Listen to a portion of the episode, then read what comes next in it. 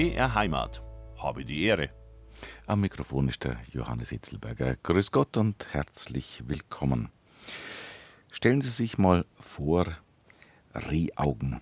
Am besten geht es vielleicht mit dem Bild Bambi. Eine Idylle erscheint vor dem geistigen Auge.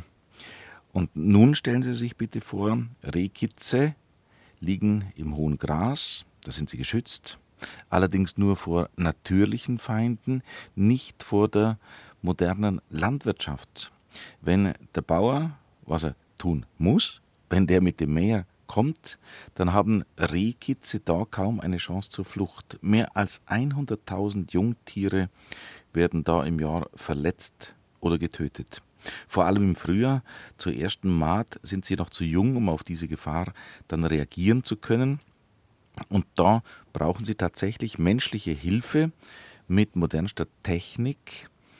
Und beispielsweise in Andex gibt es die Kids-Rettung Andex, die verfügt über Wärmebild, Wärmebildkameras und Drohnen, um diese Kitze aufzuspüren. Und Ursula Süß und Anton Lenz sind Mitglied im Verein Kids-Rettung Andex und Sie sind heute bei mir zu Gast. Frau Süß, Herr Lenz, grüß Gott miteinander. Grüß Gott. Grüß Gott. Äh, äh, Herr Lenz, Sie sind selber Jäger, also Sie wissen schon, von was Sie reden. Ja, ich bin Jäger. Und äh, dieses Anliegen der, der Kidsrettung, was hat Sie drauf gebracht als, als Jäger, der das unmittelbar offenbar mitkriegt? Äh, auch als Jäger ist man interessiert, dass möglichst kein Tier getötet oder verletzt wird, wenn es keinen vernünftigen Grund dafür gibt. Also Jagd ist ein vernünftiger Grund und man jagt ja auch nicht nur um der Jagd willen, sondern man jagt auch um zu selektieren, da spricht kranke Tiere oder verletzte Tiere dann letztendlich zu erlösen. Bei mir zu Gast heute Ursula Süß und Anton, Le Anton Lenz. Wir reden über Kidsrettung, Rehkidsrettung. Aber fangen wir nochmal so an. Frau Süß, Herr Lenz, wo sind Sie genau daheim? Der Verein nennt sich Kidsrettung Andex, aber das Gebiet ist äh, weitläufig. Andex ein berühmter Name. Wo kommen Sie genau her? Also ich komme aus der Gemeinde Seefeld-Hechendorf, wohne im Ortsteil Hechendorf und ja, bin da seit 24 Jahren daheim. Ein Münchner Kindl. Ein Münchner Kindl aha. eigentlich, ja genau. Ja, aha. Und äh, Herr Lenz? Also ich wohne im Ortsteil Frieding der gehört zu Andex, weil Andex eben aus drei kleineren Gemeinden besteht, nämlich Machtelfing, Erling, wo das Kloster ist, und Frieding. Frieding ist fünf Kilometer von Erling weg, gehört aber zur Gemeinde Andex. Mhm. Da wohne ich seit fünf Jahren. Vorher habe ich in Eschenlohe, äh, kurz vor Garmisch gewohnt Aha, da sind wir und Landkreis äh, bin dann umgezogen Richtung Aha. Frieding. Mhm. Wenn, wenn ich bei Ihnen anfangen darf, äh, Herr Lenz, Sie sind auch Jäger, haben wir vorhin schon ein bisschen angesprochen den Verein äh, Kidsrettung Andex gibt es noch nicht sehr lange. Hat es mit der Jagd was zu tun? Wie, wie hat sich das ergeben? Äh, nein, mit der Jagd hat es jetzt direkt nichts zu tun. Wir haben also privat eine Drohne gekauft, um für die eigene Jagd, also für den Bereich, wo wir jagen dürfen, für unseren Jagdpächter, nach Kitzen zu suchen und für einen benachbarten Jäger aus der Gemeinde Unnering. Deswegen haben wir uns privat eine Drohne gekauft, um eben die Kitze zu suchen. Oder es geht ja nicht nur um Kitze, es geht ja auch um Hasen, es geht um Bodenbrüter.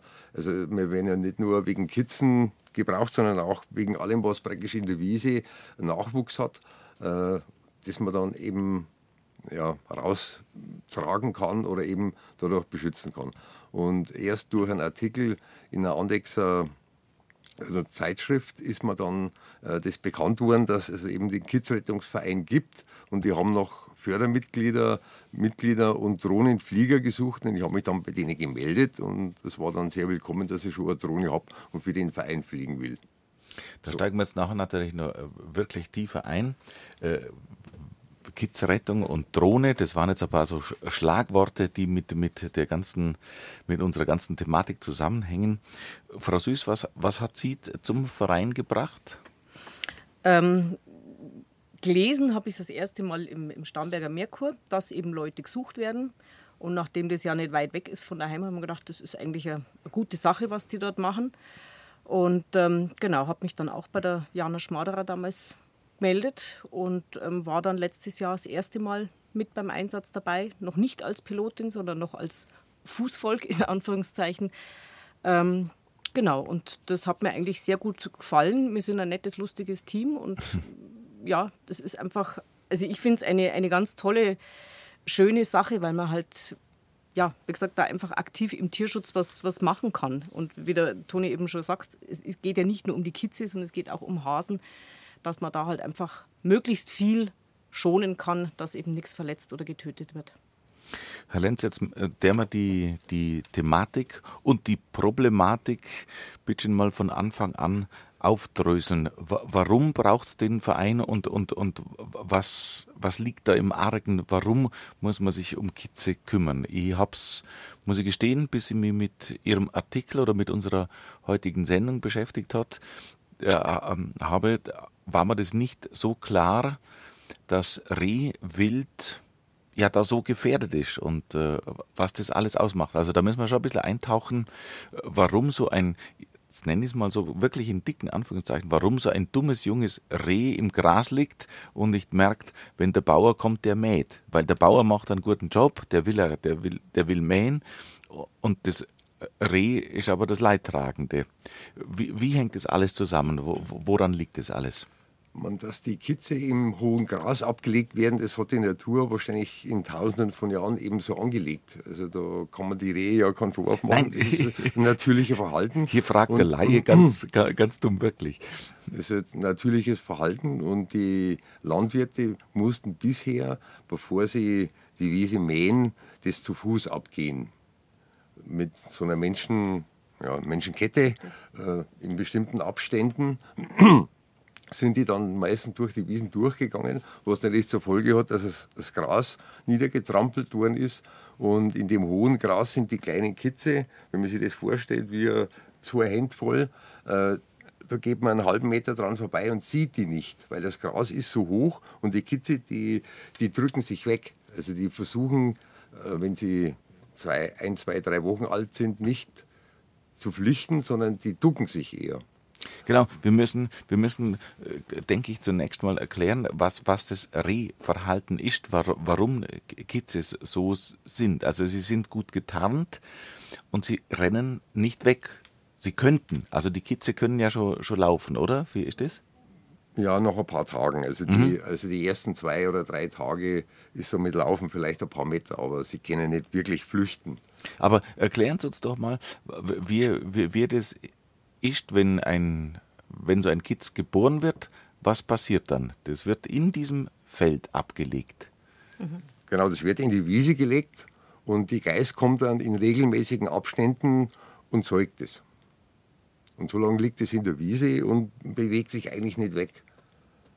Und darum ist eben die Gefahr groß, dass wenn äh, gemäht wird und die erkennen ja das nicht als, als, sag ich mal, als Feind, weil die kennen ja das nicht. Die Rehe wissen ja nicht, dass es ein Mähwerk ist, das dann letztendlich auch zum Tod führt oder zu schweren Verletzungen. Und darum bleiben die einfach liegen und machen nichts. Genau, was man vielleicht noch ähm, auch erwähnen muss, es ist eben so gut wie kein Eigengeruch am Anfang, was natürlich von der Natur auch super toll eingerichtet ist. Wenn jetzt eben der natürliche Feind Wolf oder ähnliches ähm, vorbeizieht oder auch ein Fuchs, ähm, dass die, die müssen eigentlich fast schon drüber stolpern, damit sie es merken. Aber es ist jetzt nicht so, dass die wirklich die Spur verfolgen können. Und darum ist es auch so, dass die Geißen, also korrigiere mich, Toni, wenn ich es falsch sage, ähm, eben auch nicht in die Wiese gehen, um das Kitz zu säugen, sondern eher durch Lautäußerungen des Kitz versuchen rauszulocken, um zu säugen. Und dann geht das Kitz alleine wieder rein, weil die, die Mutter eben schon sehr viel mehr Eigengeruch hat. Und da können, könnte Raubwild die, die Spur natürlich verfolgen. Das ist eben halt das, das Problem, dass eben die Kitze einfach nur am Anfang liegen und sich wirklich richtig im Boden drücken bei Gefahr. Also die, die gehen eben nicht weg. Das dauert dann erst ein paar Wochen, bis sie dann wirklich sagen, so jetzt haue ich einmal lieber ab. Von der Natur natürlich wunderbar eingerichtet, um vor natürlichen Fressfeinden geschützt zu sein. Genau. Wenn Sie sagen, also das, äh, wir haben, ich habe es im Vorgespräch erfahren, äh, dass Rehkitze eben in dem Stadium keinen Eigengeruch haben. Sensationell so finde ich das. Ja. so, mhm. Mhm. Mhm. Genau. Und dann kam der Mensch. Naja, der, der, der Mensch braucht seine Kultur, der Mensch Ja. will was anbauen, es wächst der Gras und äh, ja, darin äh, entsteht dann äh, Konflikt. Bei mir zu Gast sind Ursula Süß und Anton Lenz vom Verein Kiezrettung Andex. Über diese Thematik, über diese Problematik, bevor wir da weiter einsteigen und warum es so ist, wir haben es gerade schon ein bisschen angerissen, aber Herr Lenz, Sie sind auch Jäger. Tu- Tun Sie mir doch einmal ein bisschen erklären, äh, wa- was der Unterschied ist zwischen einem Hirsch und einem Reh. Bei, uns in Füssen vor dem Gartenzaun sehe ich zwischendurch tatsächlich äh, ein Reh vorbei marschieren oder hüpfen oder, oder ganz friedlich grasen, aber immer nur eins. Oder vielleicht in der Ferne mal ein zweites. Was ist der Unterschied? Hirsche, Rehe, sagen Sie, erklären Sie das dem Laien ein bisschen. Also unsere größte Hirschart ist eigentlich das Rotwild, der Rothirsch und die entsprechenden weiblichen Tiere. Und die leben eigentlich, also bei uns im Raum Andex oder Oberbayern eigentlich nicht äh, auf freier Wildbahn, sondern die gibt es eigentlich bei uns nur in Wildgehegen. Da gibt es noch ein Stammbild, das hat ein anderes Gehirn, also das hat mehr so, so Schaufeln. Im Gegensatz zum Rotwild, das lebt auch in, in Rudeln, männliche Rudel, weibliche Rudel. Und dann haben wir noch bei uns halt das häufig vorkommende Wild ist neben Wildschweinen äh, ist noch das Rehwild. Das ist die kleinste Hirschart, die es bei uns gibt. Und Rehe sind im Prinzip Einzelgänger. Die haben nur, ähm, wenn man mal zwei sieht, ist es oft also ein Muttertier, das äh, ein Kitz dabei hat oder ein fast erwachsenes äh, fast erwachsenes ist, das nennt man dann Schmalreh, das ist dann circa ein Jahr alt und die sind oft noch äh, zusammen, aber nicht in Rudeln, wie es eben beim Rot- und beim Dammwild ist. Es ist ein Einzelgänger. Also wenn ich, wenn ich dann tatsächlich zwei Rehe hintereinander, nebeneinander sehe, die haben äh, eigentlich nicht unbedingt was miteinander zu tun, jedenfalls nicht als Männlein, Weiblein, sondern eher als, als äh, äh, Elternbeziehung sozusagen. Das ist jetzt in, in der Zeit, ist äh, sagen wir, die Prumpfzeit, wo eben ähm, die Geißen vom Bock beschlagen werden. Und jetzt sieht man die, also die Böcke, die Rehböcke.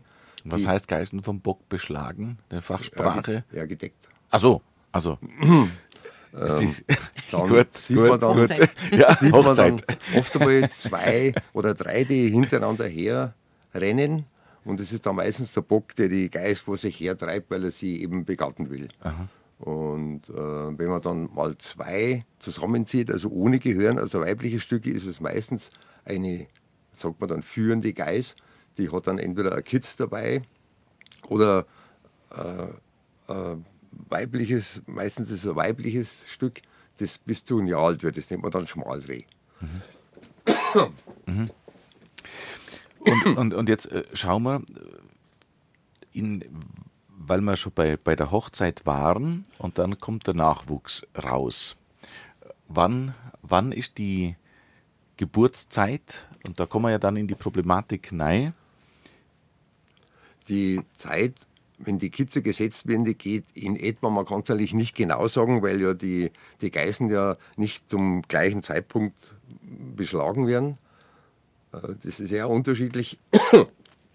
Und die, das ist natürlich auch vom Gesundheitszustand der Geiß abhängig, ähm, wann sie setzt. Es ist möglicherweise witterungsabhängig, wenn es jetzt sehr lang, sehr kalt ist, wie es in dem Frühjahr war, dann setzen die meistens etwas später, aber man geht davon aus, dass wir Ende April bis Mitte Mai, dass es dann losgeht und geht dann bis äh, in die erste, Ende erste Junihälfte hinein, dass die gesetzt werden oder dass die Kitze noch in, in der Wiesen sind. Man, man fliegt halt nicht gleich am Anfang April, weil man fliegt halt erst, wenn die Bauern ihre Mähtermine bekannt geben. Und Anfang April hat noch kein Bauer gemäht. Also die warten, bis das Gras etwas höher ist, äh, machen dann Silage und noch später ist es Heu, wo gemäht wird. Sie hören Habe die Ehre, der Vormittagsratsch auf BR Heimat. Heute bei uns zu Gast Ursula Süß und Anton Lenz vom Verein Kitzrettung Andex. Zu den Kitzen und zum Reh, Herr Lenz äh, und Frau Süß, noch ein bisschen was zum Lebenszyklus eines Rehs. Vorhin haben wir gerade, äh, habe ich gelernt, den Fachbegriff gedeckt werden, aber so schnell geht es ja nicht. Die, die Kitze werden geboren im, so ungefähr haben Sie vorhin gesagt, Mitte Mai. Mitte Mai, Mitte Mai bis Mitte Juni. Äh, in unterschiedlichen Abständen, sage ich jetzt einmal, weil ja die, die Geißen ja unterschiedlich kräftig oder gut ernährt oder schlecht ernährt oder möglicherweise auch äh, krank sind, äh, sind die Setzzeiten natürlich nicht geballt auf eine Woche zusammenzufassen, sondern es geht über knapp zwei Monate, muss man sagen. Wie, wie lange ist ein Reh, äh, wie nennt man das? Trächtig? Trächtig, oder? Ja, trächtig. Wann, wann, wann beginnt jetzt, es? Momentan jetzt ist die, die Brunft, wo die die Böcke die Geißen treiben und sie besteigen oder mhm. decken.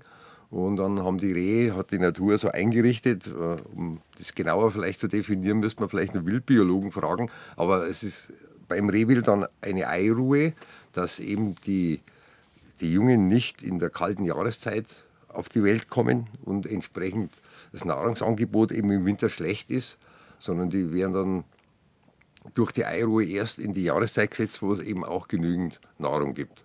Mhm. Das ist der Grund für die Eiruhe. Und die ist ungefähr neun Monate. Bei den Hirschen ist es ein bisschen anders. Ich, ich, ich kenne es vom, vom, Herbst, mhm. das Röhren der Hirsche. Das, äh, beim, beim, Rotwild, das, äh, da ist die Brunftzeit im November, also wenn es schon recht kalt ist. Und bis die dann setzen können, ist es dann schon wieder Frühjahr, wo das Nahrungsangebot entsprechend wieder besser wird. Mhm. Also das ist so ein grundsätzlicher Unterschied. Und die Problematik eben bei den, bei den Rehkitzen, da kommen wir jetzt zu unserem Thema eben, entsteht dadurch, wenn, wenn sie die Kitze setzen, ist bei uns das Gras hoch und heutzutage äh, mäht der Bauer mit modernen Maschinen, was, was natürlich äh, wunderbare Arbeitserleichterung ist. Früher mit der Sense hat der Bauer wahrscheinlich, hätte jedes Kitz gesehen, aber heute ist das eben nicht der Fall. Ja, das Hauptproblem ist eigentlich eher das, dass eben sehr viel früher gemäht wird, das erste Mal, wegen der Silage eben. Früher mit der Sense, wie Sie es angesprochen haben, das war ja dann tatsächlich nur das Also das ist ja lange her. Das genau, also das ist ja ganz, ganz, ganz lang her. ja. Da hat man eben wirklich nur mit der, mit der Sense das gemacht und da waren die Kitze ja eh eigentlich schon so groß, dass die dann von selber raus sind. Also da gab es diese Problematik eigentlich nicht so. Aber jetzt mit diesen modernen Kreiselmähern das ist einfach, die, die schneiden sehr tief am Boden ab und sind von der Geschwindigkeit sehr, sehr schnell. Und eben, weil die sehr früh schon anfangen mit der Maat, sind eben die Kitze einfach noch zu klein, wo wir eben vorhin gesagt haben, die, die drücken sich rein, die haben noch keinen Fluchtinstinkt. Und ja, dann ist eben einfach die Gefahr groß, dass sie verletzt oder gleich getötet werden. Und dem begegnet man, ja, wie kann man dem begegnen? Also früher, oder was heißt früher, bis vor ein paar Jahren war es ausschließlich so, dass man eigentlich mit Menschenketten durchgelaufen ist durch die Wiesen, um abzusuchen. Und seit ein paar Jahren gibt es eben jetzt dieses tolle Hilfsmittel Drohne mit Wärmebildkamera, was die Arbeit eben sehr, sehr erleichtert. Aber es ist eben ja, viel, viel Vorarbeit, bis man dann so weit ist, dass man sagt, jetzt fliegen wir ab und suchen die Wiesen ab. Wenn Sie sagen, viel Vorarbeit, also man kann nicht einfach hingehen in, in mm, allerbester Absicht und eine Drohne losschicken und sagen, so, jetzt äh, weiß ich Bescheid und kann dem Bauer, dem Landwirt äh, Bescheid geben und sagen, Obacht, sondern da, da gibt es einiges zu berücksichtigen vorher. Ja, es ist viele Flächen sind sogenannte FFH-Flächen, das heißt Flora, Fauna, Habitat, wo besonders bedrohte Tierarten leben und dort Störungen eigentlich, soweit es geht, vermieden werden sollen. Da dürfen keine neuen Forstwege angelegt werden, zum Beispiel. Also man will die, die gefährdeten Tierarten, wie zum Beispiel ein Schwarzstorch oder also es gibt ja eine ganze Liste von gefährdeten Tieren.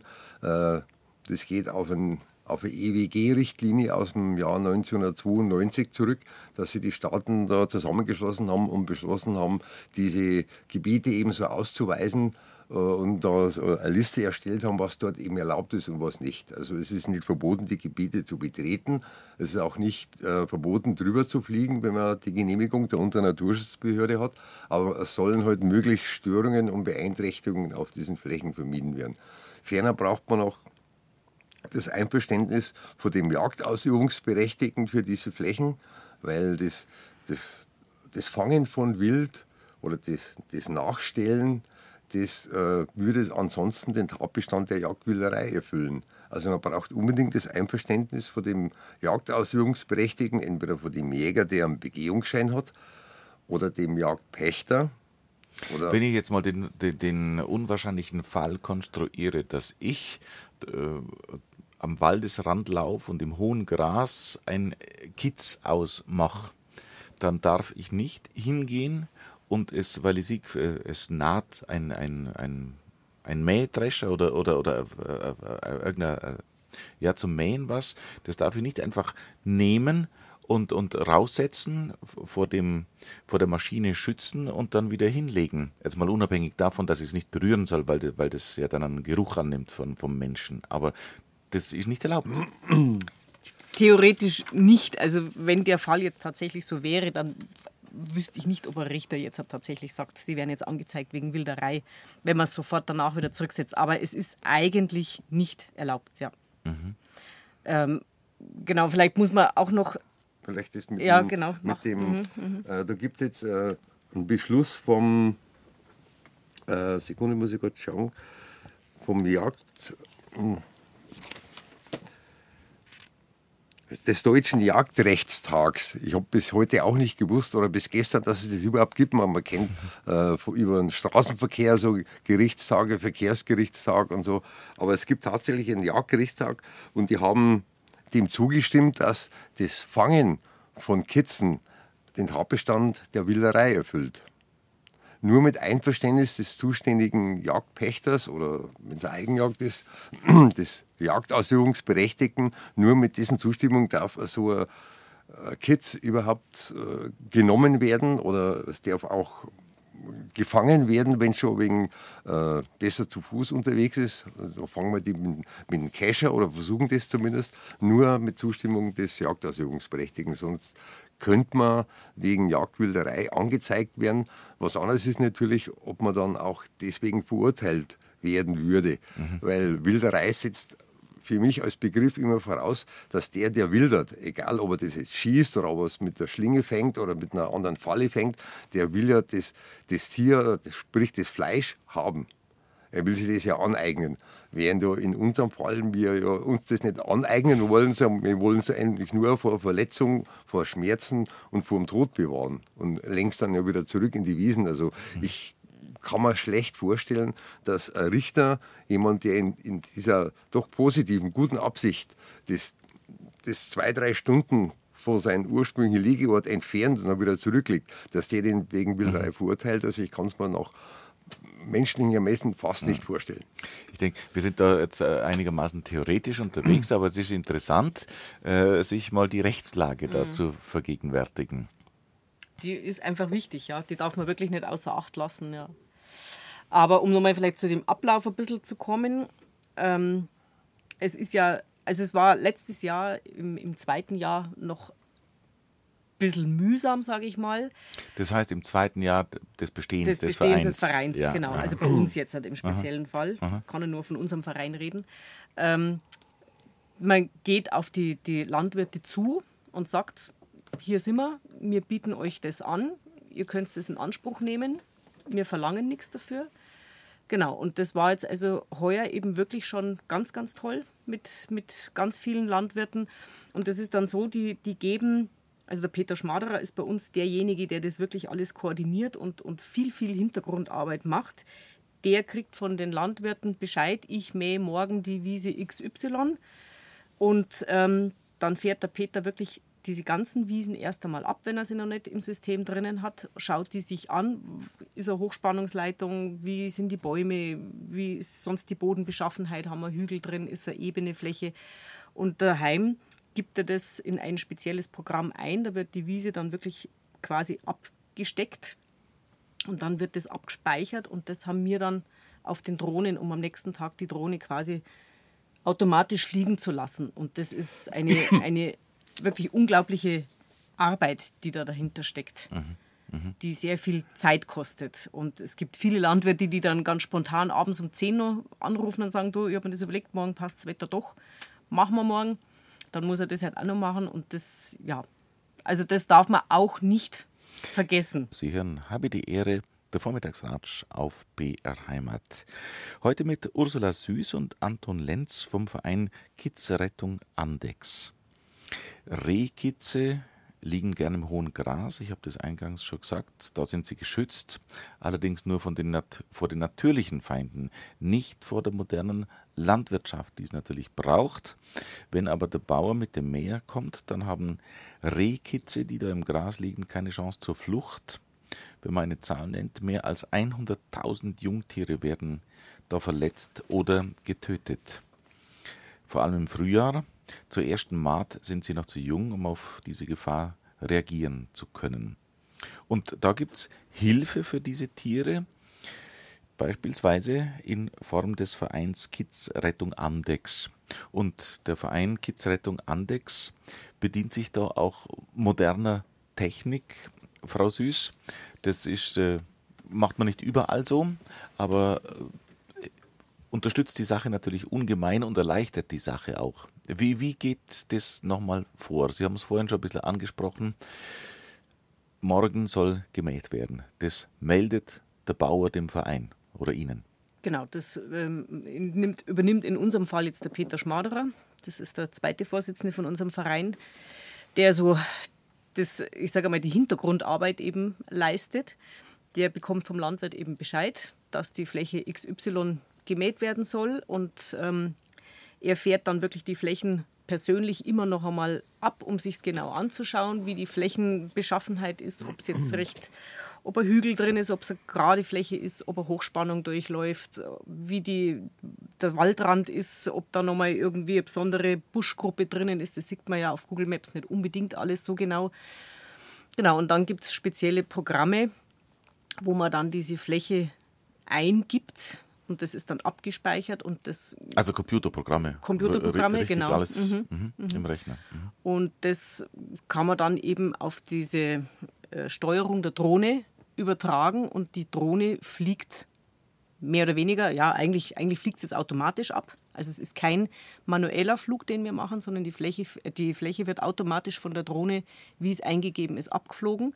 Wir können also wie so, so ein Scanner, der einfach das ganze Ding ab. Kann man so grob sagen, genau. Und das sind bestimmte Bahnen, die eingegeben, also es kann ich alles ähm, eingeben, wie breit die Abstände sein sollen, in welcher Geschwindigkeit die Drohne drüber fliegt, in welcher Höhe sie über die Fläche fliegt.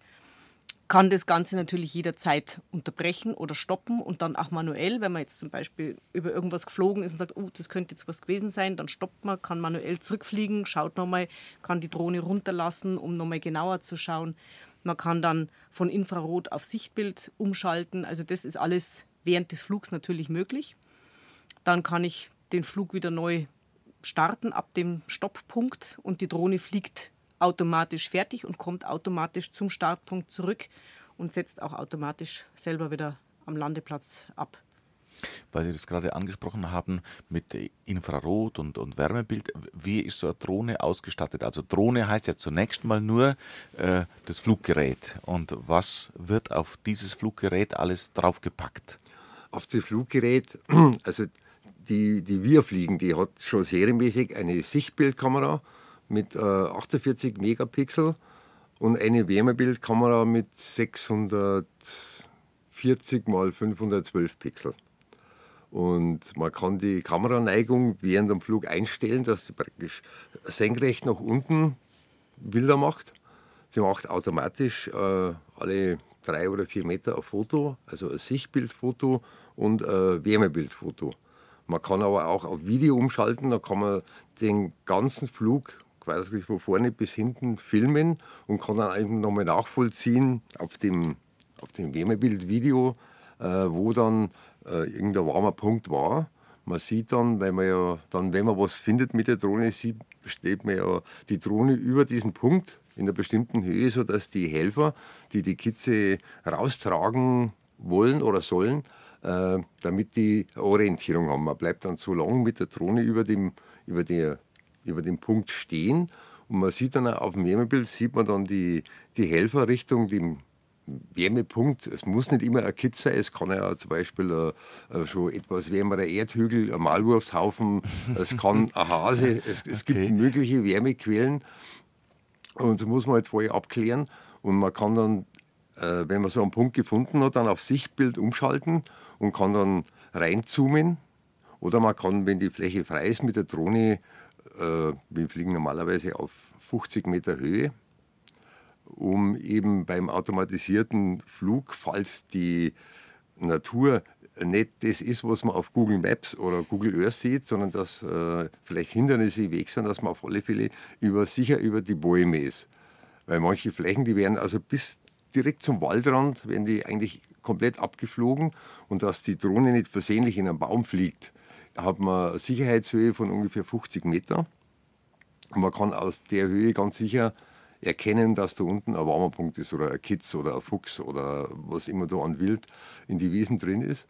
Und die, das Programm, mit dem die Flugplanung stattfindet, das kann man so einstellen, dass sich die Bahnen, die die Drohne fliegt und die die Kamera natürlich dann scannen kann, dass die sich überlappen seitlich dass man nicht äh, mal einen Streifen von einem Meter oder zwei Meter auslässt, versehentlich, sondern das wird dann so, so vorprogrammiert und so in die Drohne übertragen, dass eben die Bahnen sich seitlich um ungefähr 30 Prozent sich das Bild überlappt.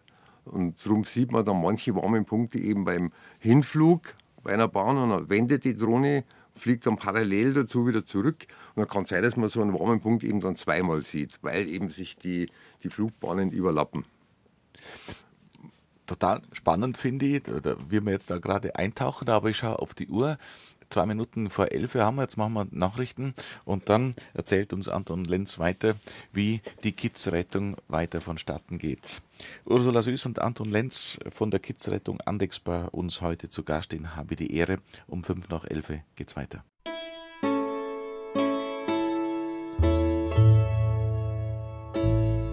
BR Heimat.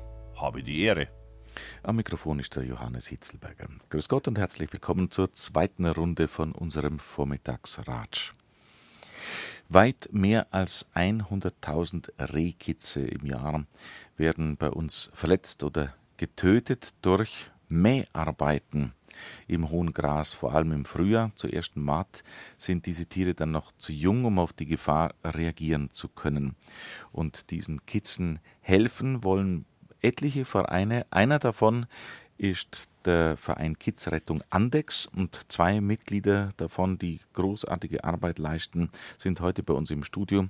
Nochmal grüß Gott und willkommen Ursula Süß und Anton Lenz. Wir reden über Kidsrettung, junge Rehkitze. Und der Herr Lenz hat uns vorhin schon eingeführt, ein bisschen, wie das genau abläuft im Detail. Der Landwirt möchte mähen, dann informiert er einen zuständigen Jagdpächter und der informiert dann möglichst frühzeitig oder auch der Landwirt die Kidsrettung, in dem Fall den äh, Verein Kidsrettung Andex.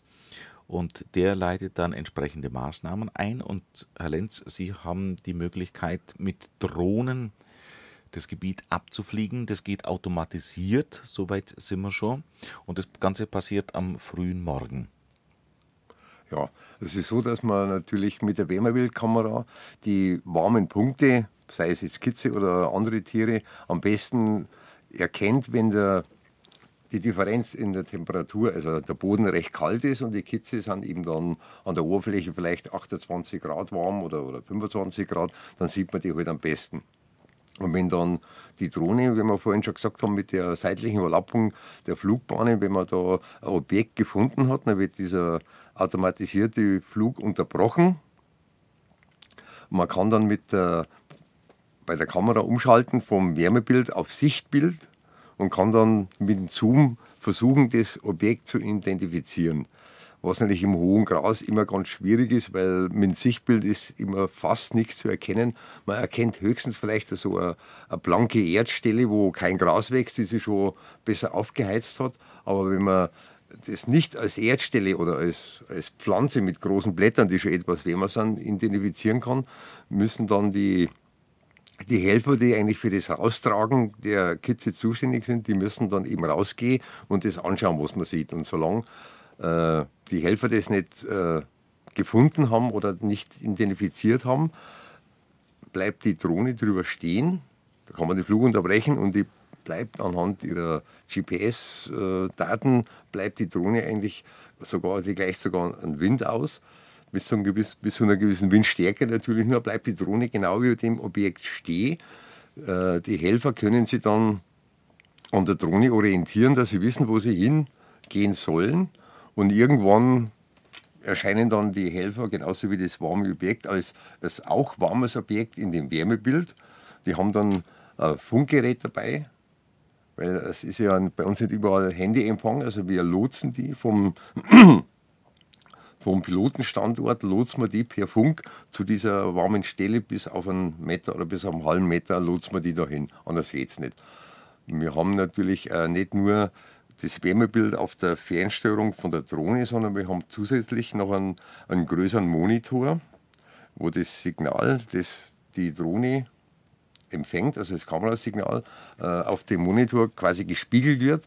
Und da ist noch ein zweiter Mann oder eine zweite Frau dabei, die diesen Monitor äh, beobachtet und auch dann per Funk die Anweisungen gibt, weil ich bin als Drohnenflieger bin ich eigentlich verpflichtet rechtlich die Drohne auf sich zu fliegen. Das heißt also, ich darf nicht die ganze Zeit auf den Bildschirm der Fernsteuerung starren. Ich muss auch wissen, wo die Drohne ist. Ich sollte sie eigentlich immer im, im Sichtfeld haben. Das waren so die rechtlichen Vorgaben. Und äh, damit man die besser erkennt, hatte ich dann oben und unten so eine Art äh, LED-Blitzlicht, kann man sagen. Das heißt Anti-Collision Light.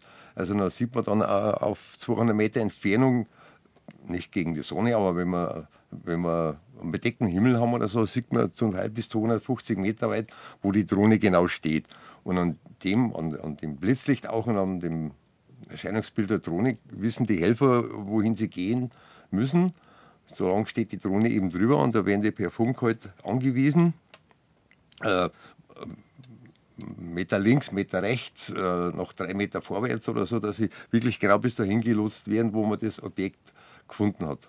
Also da, noch, da noch mal kurz eingehakt. Also es gibt schon wirklich ganz klare rechtliche Vorgaben, beziehungsweise auch Hürden, dass überhaupt so eine Drohne fliegen darf. Ja, das ist ähm, je nach Drohne. Es gibt verschiedene Drohnenführerscheine, ich jetzt einmal. Das ist aber abhängig, ob das jetzt eine, eine 250 Gramm Drohne ist, ob die Drohne äh, ein Kilogramm wiegt oder ob das so eine Paketauslieferungsdrohne ist. Es gibt verschiedene Drohnenführerscheine. Äh, ein Einser und ein Dreier den kann man online beim Luftfahrtbundesamt machen. Und das Fernpilotenzeugnis, das ist eigentlich die, die umfangreichste Ausbildung, wenn man so will, die wird ähm, mit einem Präsenzunterricht gemacht und mit einer Prüfung. Und die, den, das Fernpilotenzeugnis braucht man eben dafür, wenn man näher als 130 oder 135 Meter an Gebäude hinfliegen muss, wenn man zum Beispiel über Bundesstraßen fliegen muss, gibt es genaue rechtliche Vorgaben, äh, wer das darf, wie hoch man fliegen muss und ähm, wer überhaupt das äh, machen darf. Darum kriegt man dann quasi ein, ein Fernpilotenzeugnis, eine Art Führerschein äh, zugeschickt und die muss man dann eben, wenn jetzt so zum Beispiel Beschwerden sind von Anwohnern wegen, wegen dem Geräusch von der Drohne und die verständigen die Polizei, dass man den eben vorweisen kann, dass man dort fliegen darf. Mhm. Und diese Drohne eben in dieser bestimmten Klasse, die in die eingeordnet ist, eben fliegen darf. Jetzt sind wir beim Flug, wir sind noch nicht beim Kids selber. Frau Süß, wie, wie viele Leute sind denn an dieser Aktion beteiligt dann? Sie haben jetzt den, die Drohne sehr schön beschrieben, was dort technisch passiert. Frau Süß, wie, wie viele Leute wirken da mit am frühen Morgen? Also es ist ähm, bei uns meistens so, dass wir pro Team vier sind. Also der Pilot, der sogenannte Spotter, der den Bildschirm dann noch zusätzlich eben hat, und zwei, die dann in die Wiese geschickt werden zum Sichern vom Kids. Also so ist bei uns die, die gängige Praxis. Wenn Sie den Ablauf nochmal erklären, wann geht er los und wie lange dauert es? Die Dauer ist natürlich sehr unterschiedlich. Also wenn die Wiese frei ist, wenn nichts drin ist, dann geht es sehr flott eigentlich. wenn jetzt ähm, der eine oder andere Wärmepunkt ist, der sich als falsch erweist und man schickt seine Leute schon in die Wiese, dann zieht sich das Ganze natürlich in die Länge. Weil und wann halt, fangen Sie an? Ja, also Durchschnitt so gegen halb fünf ist spätestens Treffen. Aha. Weil es ist halt dann wirklich, also je nachdem, wie halt die Außentemperaturen sind, ist es halt wirklich ab sieben, halb acht so, dass oft die, die Differenztemperatur Boden zur Luft so gering ist, dass man einfach nichts mehr sehen kann mit der Kamera. Also insofern schauen wir, dass wir halt so schnell wie möglich, also wirklich spätestens um acht eigentlich fertig sind, damit dann wirklich der Bauer loslegen kann. Mhm, mh. Wenn Sie das Kit gefunden haben, dann sollte es relativ schnell gehen. genau, Was passiert also wir dann? haben wir haben ja alle ähm, Handschuhe an. Ähm, wir haben diese Klappboxen dabei. Also das ist im Prinzip wie diese Plastik-Klappboxen, die es überall in jedem Supermarkt zu kaufen gibt, die aber oben noch einmal auch einen, einen Deckel haben zum Verschließen. Da wird richtig Gras reingelegt. Wir zupfen Gras ab, um dann das Kids wirklich so wenig wie möglich mit unserem Eigengeruch zu kontaminieren. Also sprich Handschuhe, Grasbüschel in der Hand. Dann entnimmt man das Kitz aus der Wiese, setzt es in die Box rein, verschließt die Box und die wird dann rausgetragen aus der Wiese. Also wir machen es so, es gibt welche, die lassen es in der Wiese mit Markierung. Wir tragen es üblicherweise raus an Rand, schattig, dass nicht die Sonne drauf knallt, wenn es vielleicht mal ein paar Stunden dauert, bis der Landwirt kommt. Markieren das aber auch nochmal zusätzlich mit einem Fähnchen und wir machen es jetzt sogar so, dass wir immer noch den aktuellen Standort ähm, an die Jana schicken, damit es wirklich auch immer gefunden wird. Weil im hohen Gras kann es ja manchmal tatsächlich, dass man sagt, so, oh Gott, wo habe ich jetzt die Box eigentlich hingestellt? Mhm. Genau, und dann geht es weiter. Dann wird die Wiese fertig abgeflogen und manchmal kann es sein, dass wirklich zwei, drei, manchmal sogar vier Kitze in einer Wiese sind. Nochmals, wir haben es letzte Stunde, äh, letzte Stunde schon ein bisschen angesprochen. Wie groß ist denn so ein Kitz? Wie schwer? Was sind das für Maße? Hm. Also die ganz kleinen vom Gewicht her, Toni, da muss man du helfen. Wir haben vielleicht ein Pfund bis 800 Gramm oder so. Mhm. So, so leicht, mhm. also wirklich solche Hänflinge. Mhm. mhm. Aber wie ich es eben vorhin auch gesagt habe, also die, die ganz kleinen sind tatsächlich, die drücken sich wirklich so in die Wiese, dass man also echt werkeln muss, mit, mit den Händen wirklich unter das Kitz reinfahren muss. Die kann man einfach nicht einfach so wie, wie ich eine Tasse heb, sondern man muss also schon wirklich ein bisschen arbeiten, weil die sich unglaublich neidrücken da. Jetzt äh, greift der Mensch ja da zwar helfend, aber er mhm. greift doch sehr in, in, diesen, in dieses Tierleben ein. Was, was macht das Kitz? Ist das, äh, lässt es bereitwillig die ganze Sache mit sich geschehen? Wie, wie darf ich mir das vorstellen? Also die Kleinen sind tatsächlich noch sehr ruhig, da kommt keine Gegenwehr. Aber wenn es dann einmal so ab der dritten Woche ungefähr ein bisschen größer sind, auch mobiler sind, dann kann es schon sein, dass es versucht abzuspringen. Und wenn man es dann packt, also man muss schon beherzt hinlangen, dann können die einen fürchterlichen Schrei loslassen. Also der hört sich wirklich nicht schön an und das ruft natürlich auch die Geiß auf den Plan. Die sieht man dann oft einmal irgendwo am Rand springen, weil die, die kriegen das natürlich mit und schauen, was da los ist. Aber es ist dann eigentlich in dem Moment, wo die Kitze in der Box gesichert sind, ist Ruhe. Und also wir haben es auch schon selber beobachtet, dass die Zusammenführung zwischen Kitz und Geiß eigentlich immer funktioniert. Also es ist nicht so, dass ein, äh, äh, ein Kitz dann irgendwann wirklich verwaist da liegt und nicht mehr angenommen wird von der Geiß. Sie hören, habe ich die Ehre, der Vormittagsrat auf BR Heimat. Das waren jetzt gerade nur die Hallgrafenmusikanten und zuvor die Unterlandler. Der gemeinnützige Verein Kitzrettung Andex e.V hat es sich zur Aufgabe gemacht, so viele Tiere wie möglich vor dem Mähtod oder Verletzungen zu bewahren. Und vom Verein Kidsrettung Andex sind bei uns zu Gast im Studio Ursula Süß und Anton Lenz. Und Ursula Süß hat uns gerade schon erzählt, wenn dann durch den Drohnenflug des Kids gefunden wurde mit der Wärmebildkamera, kommen die Helfer und tragen es raus aus dem Feld. Wie geht's weiter, Frau Süß? Ja, wie gesagt, also wir sichern es in der sogenannten Klappbox, also so ist es bei uns halt.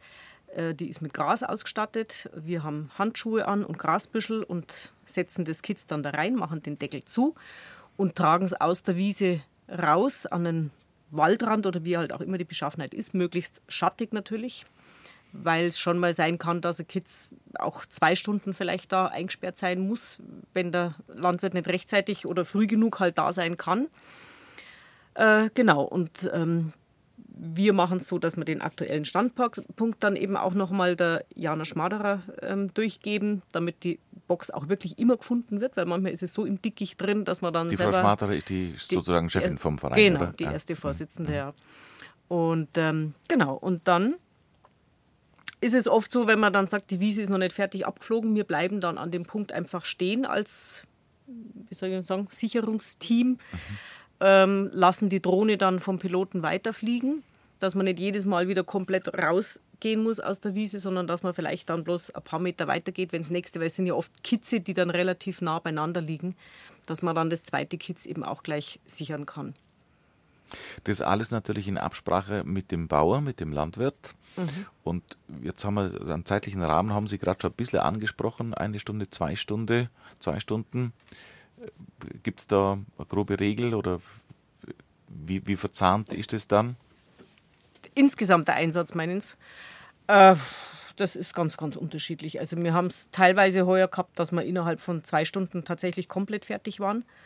Aber wir haben auch Einsätze gehabt, wo wir, also gerade die, die ersten, wo noch Silage war, wirklich von der Früh um sechs, glaube ich, ist da losgegangen, bis Nachmittag um, um vier, fünf oder was. Also da waren wir ziemlich geredet. Also solange die Temperatur noch Genau. äh, also Sinn gemacht hat, ne? dass man eben sagt, okay, der Boden ist jetzt noch nicht so warm, wir können noch weiter fliegen oder wir fliegen dann eben so lange, bis wir keine Akkus mehr geladen haben. Weil die, also bei dieser Drohne, die ist aus dem mittleren Preissegment, sage ich jetzt einmal, äh, ist die Flugzeit 20 Minuten.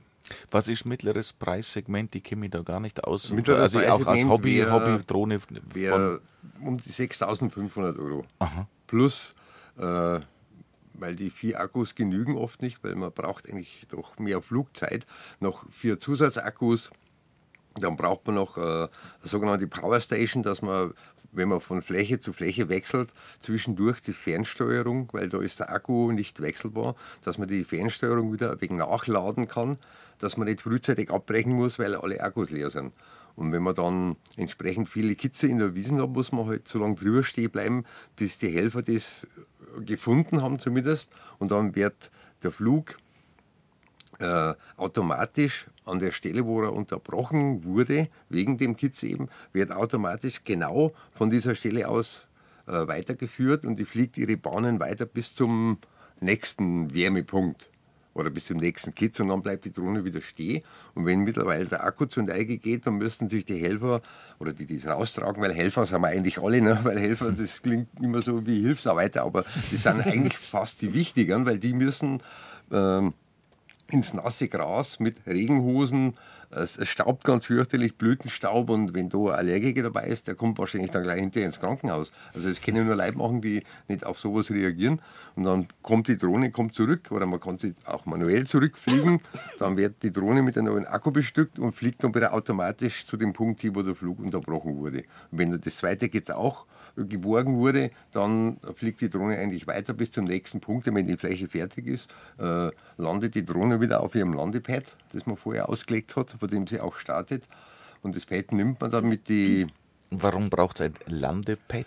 äh, das, die Drohne äh, landet nicht nur über die Geodaten, weil die Drohne hat oft einen Empfang von 17 und 18 GPS-Satelliten.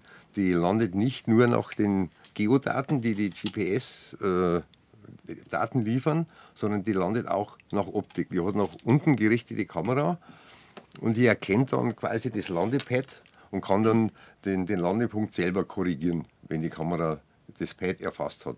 Man nimmt es außerdem deswegen her, damit es beim Starten oder beim Landen, je nachdem von wo man startet, nicht so sehr staubt und sich vielleicht dann der Staub auf die Kameralinsen niederschlägt oder so und das Bild schlechter wird.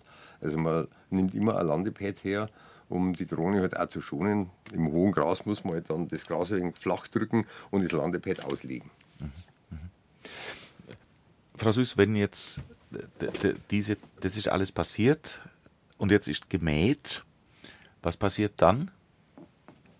Also es gibt Landwirte, die von sich aus anbieten, dass sie die Kitze wieder freilassen. Oder aber, wenn wir schon so weit fertig sind und Kapazität haben, dann fahren wir selber zu den Flächen hin und lassen die Kitze dann wieder raus. Also sprich, wir holen die aus diesen Boxen raus und lassen sie aber noch mit ein bisschen Gras, ein bisschen zugedeckt, damit sie eben auch von oben her von, von Fressfeinden dann geschützt sind, da liegen, bis sie von der Mutter wieder abgeholt werden. Und das, äh, das geht problemlos in der, der Form, dass Sie ja vorher mit Handschuhen gearbeitet haben. Also da hat das Kitz keine Probleme von der Mutter wieder angenommen, entdeckt zu werden. Also die Beobachtungen, die wir gemacht haben, war es wirklich so, dass sie es immer wieder geholt haben und wir wissen es auch von anderen Vereinen, dass das eigentlich wirklich unproblematisch geht. Weil, um das nochmal zu betonen, weil es mir so neu war, vielleicht der eine oder andere wusste das schon, aber zunächst einmal die Kitze haben keinen Eigengeruch oder kaum. Mhm. Ja. Und zum anderen, wenn man sie berühren würde, was würde dann passieren? Also mit, mit Menschenhand, mit unserem Geruch? Dann kann es passieren, dass die Mutter so irritiert ist durch den Fremdgeruch, dass es einfach nicht mehr annimmt dann. Und einfach dann das Kids wirklich verhungert, weil es einfach von der Mutter nicht angenommen wird. Das liegt dann einfach. Mhm. Das ist das, was man allgemein annimmt. Ich habe schon einen Fall erzählt bekommen, da war das, das Kids beim Tierarzt und ist äh, versorgt worden, weil es nur leicht verwundet war.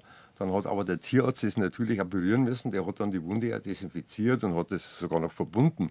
Das Kind ist dann wieder ausgesetzt worden und tatsächlich hat es die Geiß abgeholt. Also es gibt da nichts, was immer hundertprozentig mhm. zutrifft. Es mhm. kann mal so, das kann auch so sein. Also da gibt es, wenn man sagt, jetzt hast du das mit der Hand berührt, jetzt kannst du das kleine Aufzugsstation bringen. Man muss das immer erst abwarten, was mhm. passiert dann wirklich. Und man, es gibt auch Kitze, die komplett verwaist sind, weil die, die Geiß ein Verkehrsopfer worden ist. So einen Fall haben wir letztens auch gehabt, da war dann ein Kitz mehrere Tage, ist, äh, hat eine, eine Bewohnerin von Frieding festgestellt, auf der Wiese völlig äh, damisch umhergeirrt und hat immer scheinbar die Mutter gesucht, aber nicht gefunden. Und das Kitz haben wir dann mit Einverständnis vom Jagdpächter, das haben wir dann geborgen, haben es zum Tierarzt gefahren, aber es hat leider, es war doch zu schwer verletzt. Es ist dann wohl von irgendeinem Beutegreifer wohl angegriffen worden, weil es hat also Kratzspuren an der rechten Wange gehabt und hat dann äh, einen Kopf immer geschüttelt und so. Wir hätten es in eine Aufstufstation bringen wollen, aber es ist dann äh, immer schwächer geworden und dann ist auf dem Weg zur Tierklinik nachts ist es dann doch verendet. Also solche Fälle gibt es auch. Aber normalerweise werden die Kids, also wir haben, wenn man das hinterher dann einmal beobachtet, das gemähte Feld, sieht man, das Kind ist weg. Also dann hat es die Mutter sicher angenommen. Mhm, mh. wie, wie viele Einsätze haben Sie im, im ja, was, sage jetzt mal im Frühjahr oder was, was ist Ihre Hochzeit? April, Mai, Juni? Ja, also heuer ging es Mitte Mai los. Ähm, ja, genau. Das hier, muss ich jetzt spicken auf meinem Zettel. Einsatzzeit vom 17.05. bis 24.06. war also heuer unsere Zeit, wo wir wirklich aktiv unterwegs waren. Genau, und das waren, ja, was hat die Jana noch? Vier Piloten, 15 Helfer aktiv im Einsatz. Also wir haben wirklich mittlerweile so ein Kernteam, sage ich mal, die, die eigentlich tatsächlich in diesen paar Wochen im Jahr immer Gewehr bei Fuß stehen, dass wir per WhatsApp in unseren Gruppen dann sagen, so morgen ist Einsatz, wir treffen uns um so und so viel Uhr da und da und wer hat Zeit, wer kann kommen und dann geht's los. Mhm.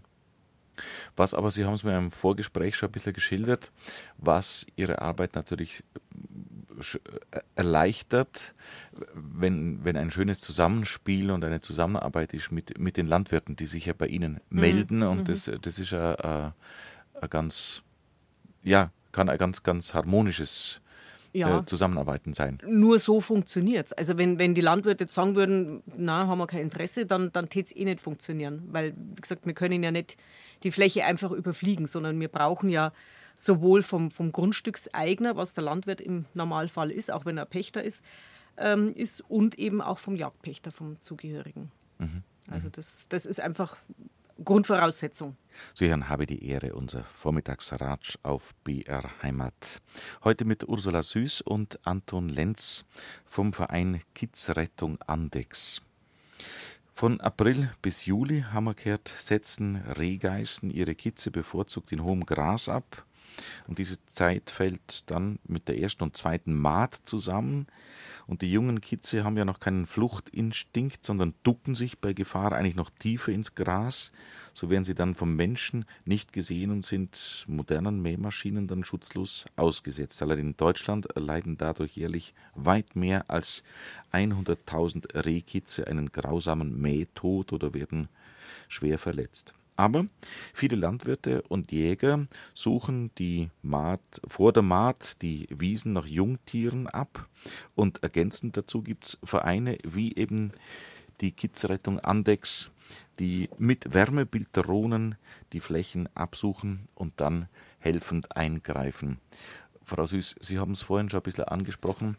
Es ist natürlich total wichtig, dass eine gute Zusammenarbeit ist mit den Landwirten und Sie haben selber geschildert, schon auch im Vorgespräch, dass das Gott sei Dank ganz wunderbar funktioniert. Euer Verein ist noch nicht so alt, aber es ist ein, gutes Miteinander, Landwirte und der Verein. Mhm. Ja, genau. Also das war heuer wirklich jetzt im, im dritten Vereinsjahr richtig gut und schön, dass also wirklich sehr, sehr viele von den Landwirten eigentlich angerufen worden sind, wenn wir fast fertig oder fertig waren mit der Suche, mit der Absuche der Flächen und gesagt haben, ihr könnt jetzt kommen zum Mähen und dass die wirklich, also ich glaube, das längste war wirklich ungefähr eine Stunde, was gedauert hat, bis der Landwirt kam zum Mähen. Manche sind schon direkt da gestanden, wie wir noch ähm, auf der Suche waren. Ähm, und das ist natürlich der absolute Idealfall, weil ja, wir haben es jetzt eben gerade vorhin ja schon gesagt, wenn die kleinen Kids gesichert in der Box sind, dann ist die Gefahr nicht so groß. Aber wenn die halt ein bisschen mobiler sind und vor uns weglaufen, dass wir sie nicht mehr erwischen, das passiert eben dann halt auch. Die sind dann wirklich so schnell und, und mobil und wir Zweibeiner kommen nicht so schnell durch die hohen Wiesen durch. Und das Problem ist, je länger der Abstand ist, bis der Bauer kommt zum Mähen, kann es passieren, dass die Kitze halt aus ihrer Sicherung aus dem Wald oder wo auch immer sie sich da kurzzeitig geflüchtet haben, wieder in die Wiesen zurücklaufen und dann letztendlich halt doch erwischt werden. Mhm. Und mhm. insofern ist es eben ganz, ganz wichtig, dass man dass die Landwirte zeitnah, wenn wir fertig mit der Absuche sind, da sind und zum Mähen anfangen. Herr Lenz, wenn man in äh, Ihre Erfahrung schaut, was, was gibt es zu berichten, wo Sie jetzt sagen, im Rückblick schon mal, das waren ganz besonders schöne Momente oder das waren ganz tragische Momente, kommt ja auch vor. Wir haben im, im, im Vorgespräch schon mal drüber geredet, dass am, am Kids das tatsächlich vermäht wurde, schon drei drei Läufe fehlen oder so, dann ist das natürlich nimmer zu retten. Aber es gibt, was gibt es alles für Erlebnisse? Was täten Sie sagen? Was ist Ihnen in Erinnerung geblieben? Also ich persönlich äh, war noch nicht in der Situation, dass ein Kind nur verstümmelt wurde und hat, äh, hätte erlöst werden sollen vom zuständigen Jagdausübungsberechtigten, aber wenn dem so wäre, dass eben Kids, das man vorher nur hat aus der Wiese raustreiben können, weil die schon so mobil sind und hat sich nicht mehr fangen lassen und äh, der Landwirt oder der, der mäht, kommt etwas verspätet, weil er vielleicht ein technisches Problem gehabt hat oder so, dann ist es sehr gut möglich oder sogar sehr wahrscheinlich, dass das Kids wieder in die Wiese zurückwechselt. Und darum müsste man eigentlich dann, wenn das der Fall ist, dass der Landwirt verzögert kommt, müsste man dort bleiben und die Wiese nochmal abfliegen und schauen, ob die wirklich draußen bleiben oder ob sie wieder dort liegen. Wir haben schon das so praktiziert, dass man praktisch vor dem weil der Landwirt etwas verspätet war, vor dem Traktor hergeflogen sind. Und er hat nur das gemäht, was wir ihm gesagt haben, wo garantiert nichts drin ist, was wir sehen auf der Bild. Und wenn er zu spät kommt und dann ist so die Gefahr groß, dass das wieder zurückwechselt und dann eben verletzt wird. Und wenn es verletzt ist, dann ist es natürlich zusätzlicher Stress, Wenn es nur leicht verletzt wäre, muss man das dem, dem, Tier zumuten, packt man es in die Kiste, fährt zum Tierarzt. Bloß wenn es schwerer verletzt ist oder zwei Läufe oder drei Läufe amputiert sind, dann muss es eigentlich vor Ort sofort erlöst werden, weil das hat ja auch Schmerzen und es hat auch keine Chance zu überleben. Und darum ist es wichtig, dass der, der zuständige Jagdersuchungsberechtigte oder dass er mir die Erlaubnis erteilt, dass ich das dann erlösen kann. Das ist zwar nicht schön, das macht keiner gern, aber um das Leiden möglichst zu verkürzen, muss das eigentlich sein. Mhm, mh. Es ist, kann ich mir aber dann vorstellen, für, für äh, alle Mitwirkenden äh, im Verein auch ein schönes Gefühl, was man hier leistet. Also es ist aufwendig, wie wir jetzt in den vergangenen zwei Stunden gehört haben. Da, da gehört viel Einsatz daher. Früh aufstehen, äh, Geduld, aber es gibt doch auch Befriedigung, wenn man Befriedigung, wenn man sieht, was man hier Gutes bewirken kann.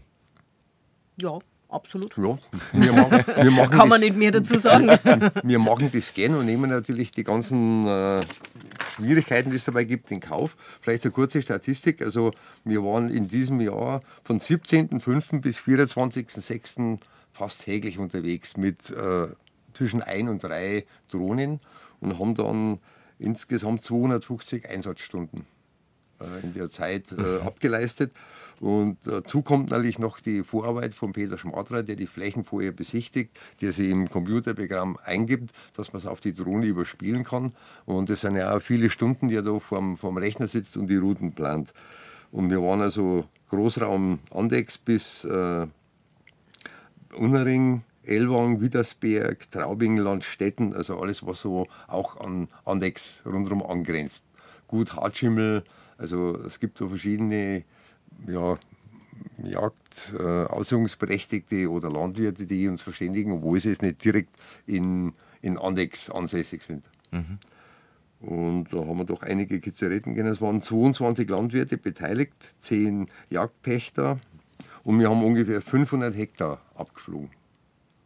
Und es ist eigentlich eine riesige Fläche und sowas, sowas kann man nach der alten Methode, wenn man so sagen kann, indem man durchgeht, das kann man nicht abgehen, das geht nicht. Äh, außerdem ist das Abgehen ja wirklich sehr fehlerbehaftet, weil man halt äh, wirklich 50 cm am Kitz vorbeigeht und sieht es nicht im hohen Gras. Darum ist es äh, eigentlich eine sehr unsichere Methode, würde ich mal sagen. Das haben die Landwirte In halt bester. Absicht und trotzdem ja. noch so fehlerträchtig. Mhm. Aber die Chancen, das zu finden, sind halt sehr gering. Mhm. Aber solange es keine anderen Möglichkeiten gegeben hat, ist es nicht klar, da muss man das machen. Man muss sagen, okay, ich habe es zumindest versucht, was zu finden. Und äh, wenn man dann die Flächen sieht, dass eine Wiese 300 Meter lang ist und 150 Meter breit, wie viele Menschen brauche ich da, um die abzugehen und wie lange dauert das?